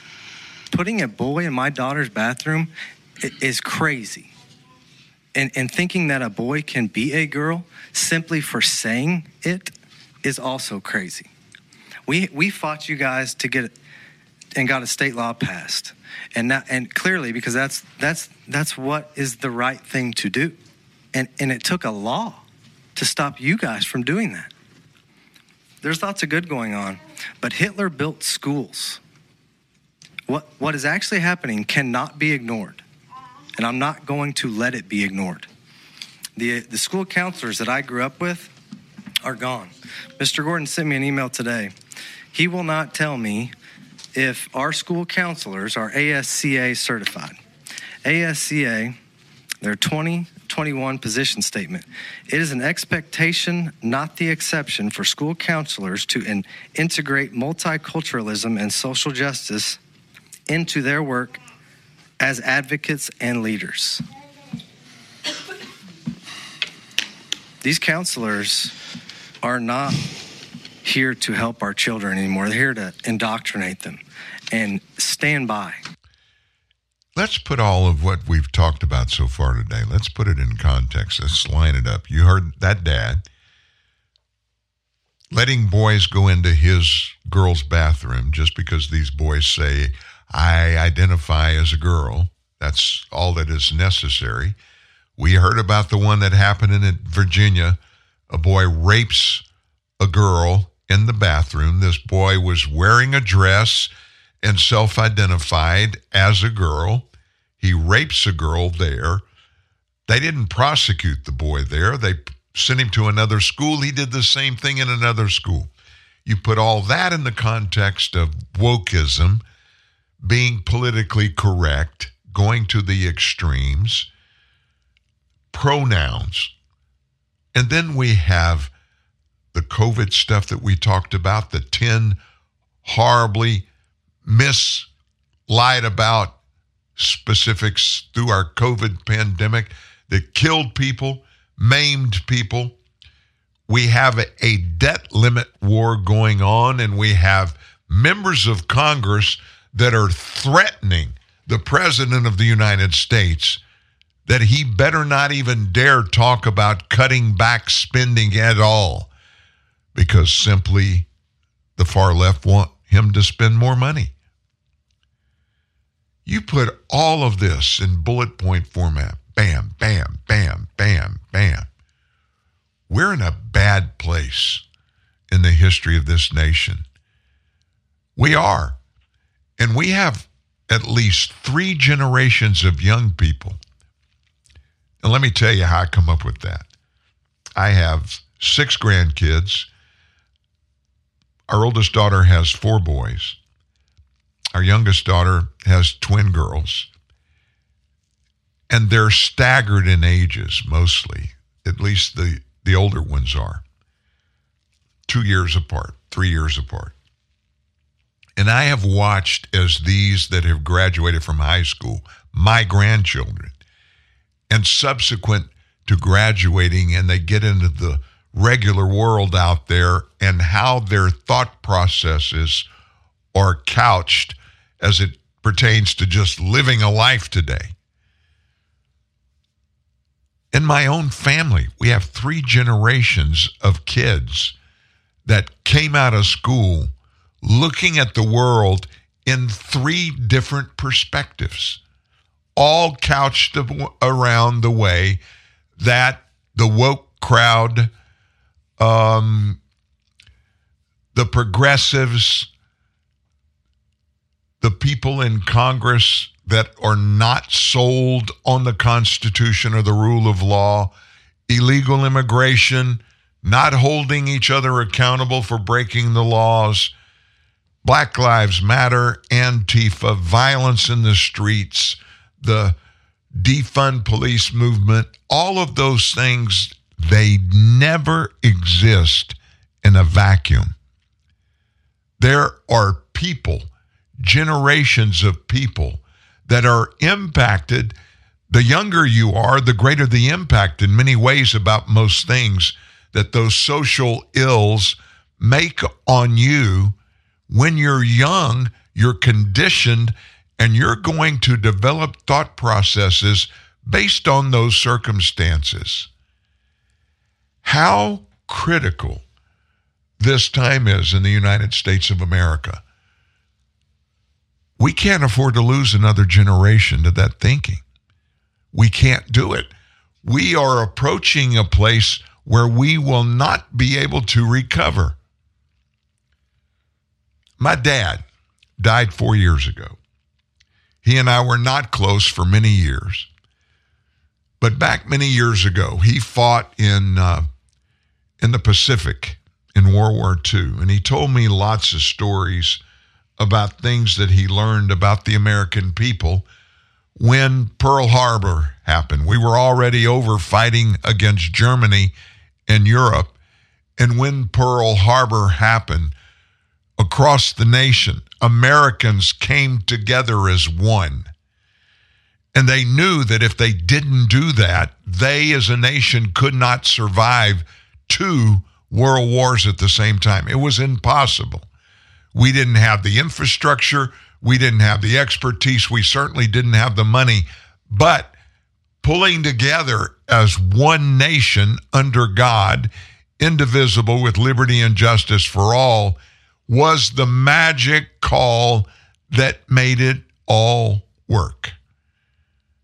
We don't have that. None of that's left. It's gone. We're all about meism. I want to be all that I can be. I want to have all that I can have. I want to accumulate as much as I possibly can accumulate, and I'm going to take care of me. You go take care of you. I'm going to take care of me. That's the world we're living in today compared to where they were how many years ago? 60, 70 years ago? Not that long. It doesn't take long for a nation to go over the edge when it's divided. Its people are dealing and looking for one thing and one thing only, whatever they individually want or expect out of their lives and from their government. We're in a dangerous place right now. And we better wake up as a nation. We better wake up as individuals. This, this may be too far gone. I pray and hope it's not, but it could be. Real truth, real news. TNN, the Truth News Network. Car's all yours. Thanks. Cars.com's expert reviews made it easy, but. Shouldn't there be more back and forth? You missed the drama, right? Yeah. Maybe this will do the trick. It's a puppy. Not a puppy, a wolf. What now? He's a wolf, and that is its incredibly protective mother. Put the wolf down. You guys good? Yeah, we're good. Yep. Okay. Get the right car without all the drama. Cars.com. All drive, no drama. Hey, what do you want to da da da? I don't know. What do y'all think we should da da da? Well, what did we da yesterday? Hmm, yesterday. All the dolls feel like the same doll these days. I know. Like, is today Monday or Tuesday? Today is Thursday. oh no, I forgot to call my mom on her birthday. Oh no! No! These days, nothing is normal and everything is weird. But you could still save big when you switch to Progressive. That won't change. Not today or any day. Quote today at progressive.com. Progressive Casualty Insurance Company. Yo, some people think it don't make sense that I'm a horse whisperer. Fancy prance, yo! But you know what else don't make sense? Bye. I mean, it's good for you, but still somehow tastes amazing. Sideways fancy prance, you heard? Yeah. Clippity clop, clippity clop. Yo, I just whispered all of y'all. Too easy. Bye. Five calories, antioxidants, and tastes amazing. None of this makes sense. When fake news threatens the fabric of the nation, you have a choice. Dan Newman, TNN, the Truth News Network. Let me just say this about what we've been talking about today. We don't live in a vacuum. We're just citizens of the United States of America. There are 197, 98 other countries. That number goes up and down from time to time, but there are a bunch of other countries with a bunch of different people, a bunch of different ideology, religious, government, top to bottom. We don't want everybody on the planet to be cookie cutter images of everybody else. And everybody's got different things going on. Let me give you one example. The Palestinian prime minister has come out praising those who murdered Israeli women. Palestinian Prime Minister Mohammed Shtayyeh was among several Palestinian Authority leaders who praised the terrorist who murdered an Israeli woman, Lucy Dee, and two of her daughters last month. What is this all about? Lucy Dee, age 48, Maya, age 20, and Rena, age 15, were traveling on a road to Tiberias. I know right where Tiberias is in northern Israel. I was there in February, spent four days there. They were behind a separate car driven by their father when they were ambushed and attacked by Palestinian gunmen. Maya and Rena died on the scene. Lucy died several days later, donating her organs to save five lives. Israel later located and killed a terrorist in a raid on the city of Jenin in northern Samaria.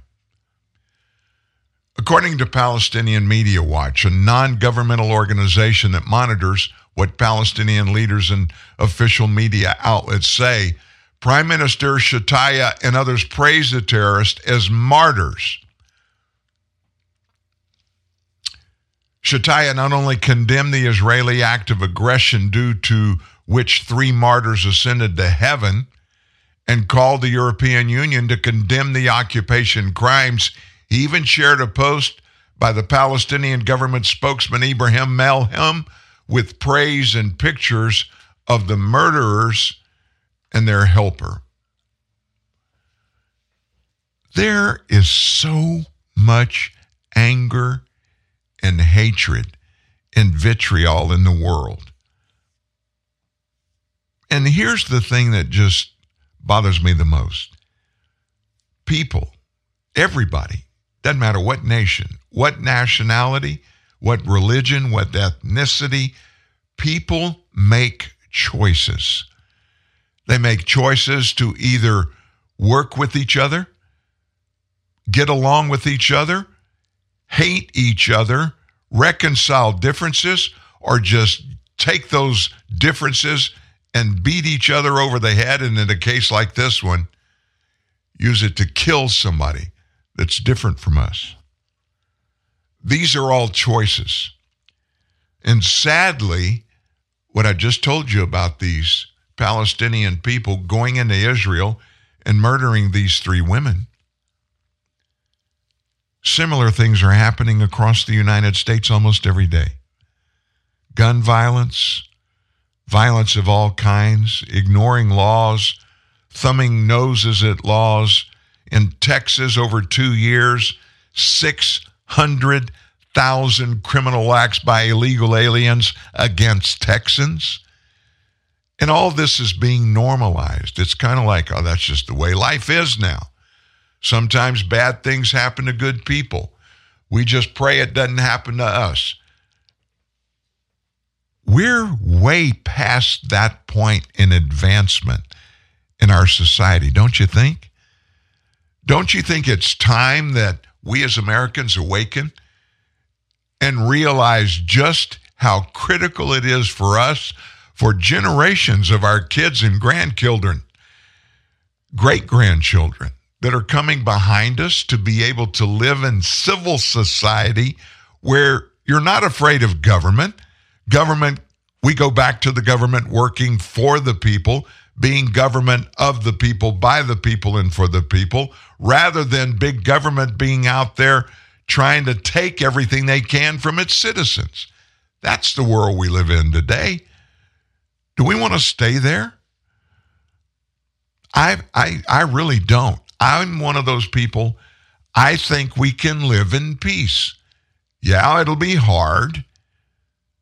There'll be problems that come up all the time, but if everybody can just kind of get on that page instead of going automatically into attack mode against anybody and everybody with who you have a disagreement, instead of doing that, try to find literally, aggressively, try to find consensus on differences and have conversations. and get to a point where we can get along with each other, even if we decide and determine the way to do that is just to agree to disagree and respect each other's differing opinions.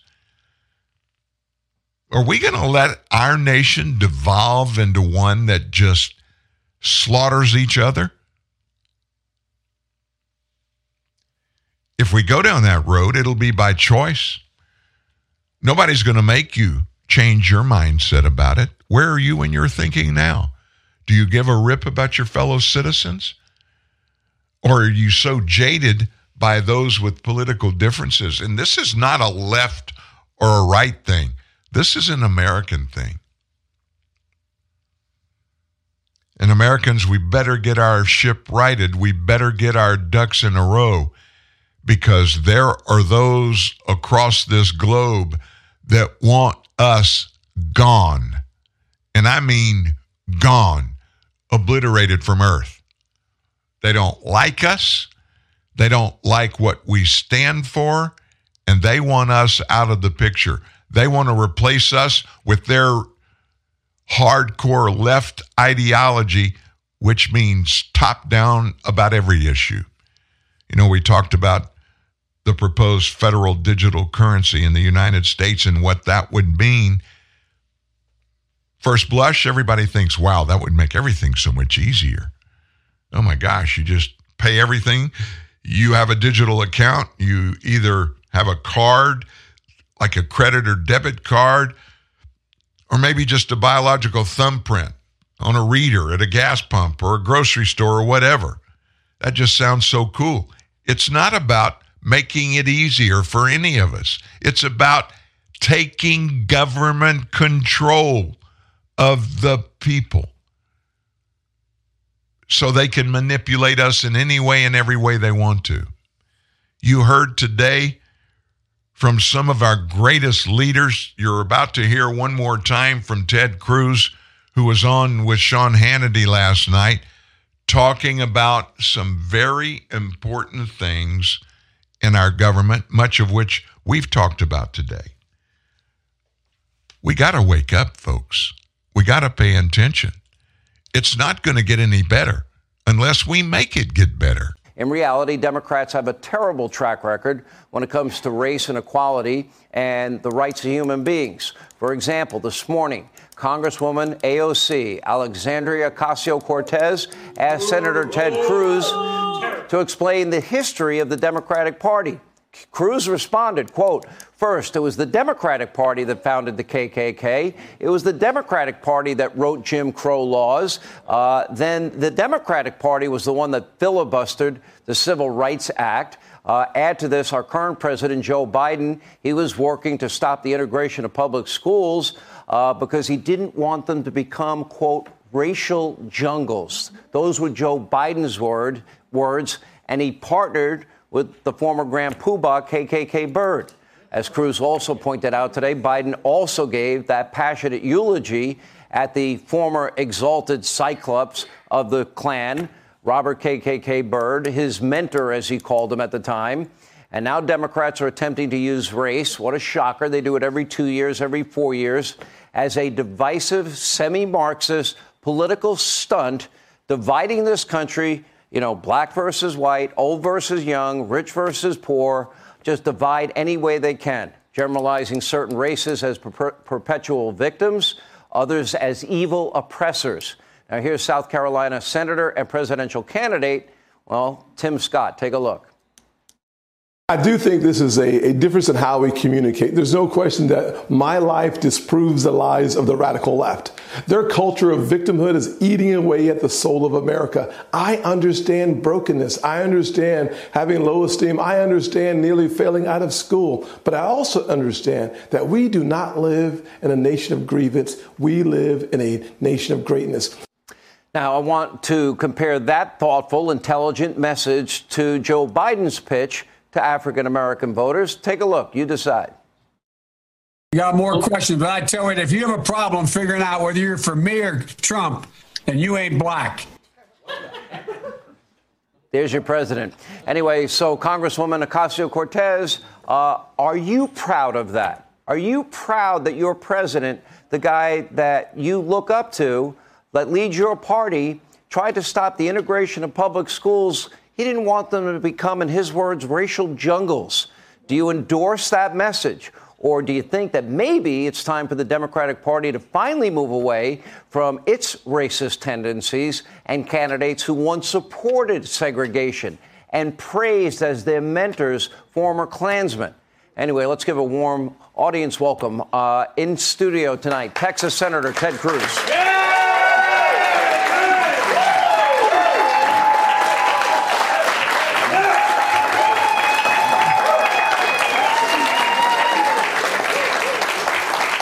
that was a that was a great exchange with AOC. Oh, look, it was. Uh, she asked if I was willing to engage. I don't think she wanted the answer to be yes. And I will say one of the stunning things for the little socialist from New York, she hadn't said a word in response.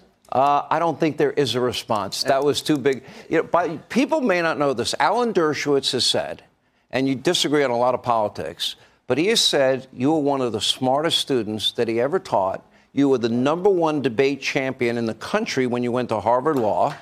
Um, I think this may be deep waters for AOC. And, and I got to tell you, in college, really, it was very effective at a party with girls to say, "Hey, you know, I'm, I'm a college debater." It, it, it really would that, that that went over well. Yeah, How'd that worked yeah, for you? Yeah, you know, you know. It, y- y- your kids are Division One athletes. I was a debater, so you know that's it's it's similar. Ah, listen, it's something to be proud of. All right, let's look at 2024. Yeah. Okay, uh, DeSantis tomorrow. Yeah. Tim Scott got in the race. Trump leading in the polls. Where do you see this going? You you've been through this. I was with you all throughout Yeah. 2015 and Yeah. 16. You you you went the longest. It came down to you versus Donald Trump. How do you see this race? Look, it's going to be wild and woolly. I will say, do you think it's a bad sign for Joe Biden when Hillary Clinton is saying he's old and corrupt? I think that was said on purpose, and I think um, I think that the Democratic establishment they don't want Joe. Yes. So I'll tweak that a little bit. Six months ago, I said I didn't think Joe would be the nominee. Um, I now think he's likely to be the Democrat nominee because I think the Democrats think Trump is going to be the Republican nominee. And I think the way Democrats think, they think, okay, if Trump's the nominee, they can hide Biden in a basement for two years and just run on how much they hate Trump. I think that's their strategy. I think if at any point in the coming months Democrats suddenly think it's going to be anybody but Trump, I think they'll throw Joe to the curb and try to find someone younger because Joe, at this point, the guy can't tie his shoes without assistance. No, uh, well, I would argue he doesn't know today's Tuesday. So, um, you know, but this is going to be a. It, in my mind, it's always about peace and prosperity. I think elections, okay, about the future. Can you think of a single thing that he has done that has benefited the American people? Because I can't. And the question, if it's asked properly, are you better off now than you were four years ago? Uh, Look, I- I'll frame it even more simply. Is there any aspect of public life that doesn't suck more than it did four years ago? But like, it really is spectacular. In our entire lives, have we seen a president screw the country up more in two years than Joe Biden? Like, everything is worse domestic, economic, foreign policy. Like, like it has been. uh, let me ask you a question seriously, Sean. Imagine you. Uh, you be the host, down- I'll be a guest. All right. I like that. It's good. All right. Imagine you sat down with the objective I want to destroy America. What would you do differently than Joe Biden's done the last two years? Nothing. I mean, I mean, when, when you think about this, what bothers me and what frustrates me is all of these problems to me were preventable. We, Yes. We had a secure border. We know how what an integral part of our economy is related to energy. Yeah. We have all these natural resources. We were energy independent. We could be providing Western Europe with all of their energy needs, and we'd be paying down the debt by the trillions over the years. Yes. Uh, and stop robbing from our children and grandchildren. Uh, I am very concerned. China sees Joe's Yeah, weakness. Russia course, sees it. of course. Iran sees it. They've now formed what I call a new axis of evil. You see that? A- absolutely. Look, Joe inherited a situation that was potentially phenomenal. And he's our president. I would have liked him to succeed. You take something like the border. He inherited the lowest rate of illegal immigration in 45 years. All he had to do was do nothing, continue the same policies, and he could start with something that no president has had prior to that, inheriting the great successes of the Trump administration. He came in and immediately screwed it up. You know, you have said every state is now a border state. Yes. And by the way, if you may not remember, in the middle of the pandemic, if it wasn't for you, because we couldn't get our TV Yeah, cameras yeah. in. There were cages with kids piled on top of kids that were overcrowded in the middle of a pandemic. We're not doing any background checks. We're not seeing if people have radical associations. We weren't even doing health checks. There was no vaccine mandate for illegal immigrants. By the end of this year, it's going to be seven and a half million illegal immigrants just since Joe became president. So when I went down to the border, this is early on in the Biden administration, they had the Joe Biden cages filled with kids. And at the time, Fox News wanted to embed a cam- cameraman to come in with me. I brought 19 senators with me. We had a big group to see this. And the Biden administration said, no, we're not going to let the Fox cameraman in because the cameraman might have COVID. that was literally their justification. And, and mind you, they had there was a massive rate of COVID positivity in the cages. And so, it, it- as you noted, I pulled out my cell phone and I just filmed it and sent it to you, sent it to me. Fox. We would not have known had you not sent that video to me. Thank and there you, was the a way. little political operative from the Biden administration who was standing in front of me yelling at me. She was sent down from D.C. to stop any photos or videos of what was happening. And she kept yelling, respect these people, respect their dignity. And I said, look, you respect their dignity. You're the one that are locking them up in cages. You're the one that are sending them to be with human traffickers. You're the one that are letting the women be abused and the kids be brutalized. And the Biden administration thrives in darkness. They trust the corrupt corporate media never to report on their disasters. And what you do and a handful of others is just tell the truth. Let, let's talk a little bit about the debt ceiling. Yeah. Um, there are now 44 senators. If you include Senator Kennedy, I don't think he signed, but he told me that he's standing with the 43 of you. So That's the least colorful thing John Kennedy's ever said. That's probably true.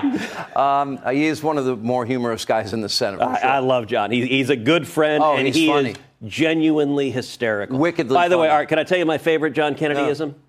He said, if Adam and Eve had been from Louisiana, yeah, they'd have been Marie and Boudreaux, and they'd have thrown out the apple and eaten the snake. Oh, that's that's Senator Kennedy. Great job. Um, so we have the debt ceiling. Um, Joe Biden disappeared for 97 days. I argue he made a bet. The bet was Republicans in the House won't get a deal done. Yep. Okay, they got it done. By the way, I think a great deal. Go back to 2022 spending levels. yes. Cap the the rate of growth to one percent baseline budgeting. Uh, add in some energy measures, which we need desperately. It's it's scored by the CBO to save 4.8 trillion dollars. Yep. The Senate is standing with the House. Yes. Okay. I don't think Kevin McCarthy needs to budge. Look, and if, if Biden wants to default, it'll be Biden's default. let me praise, I think House Republicans have handled this beautifully. And I can tell you in the Senate. So, Senate conservatives, we met every week. We would sit down with House conservatives and we'd say, listen, our role in this battle is to back you up, is to have your backs, is to encourage unity. What we wanted to avoid is any wobbly GOP senators suddenly jumping ship and joining with the administration. We haven't had any. We've seen Republican unity, something that doesn't happen very often. And you're right, Biden was counting on House Republicans not being able to get their act together. And his position of go pound sand, I won't negotiate, I won't talk about it, was so obviously unreasonable that he gave in. I'll give you an amazing stat 58% of Democrats believe we should have significant spending cuts as part of the debt ceiling. Joe Biden is to the left of his own party, and I think we're going to end up, I hope and believe, with some real positive steps to rein in the lunatic spending that's in Washington. Isn't it isn't it neat that every once in a while you can listen to a few minutes of adult people that really understand what life is all about in the nation, the rule of law, getting along. doing the right things. Those are all good things that we can all be part of. Wow. Great show today. Thank you for joining us. You guys have a great day. And we're back tomorrow at TNN Live.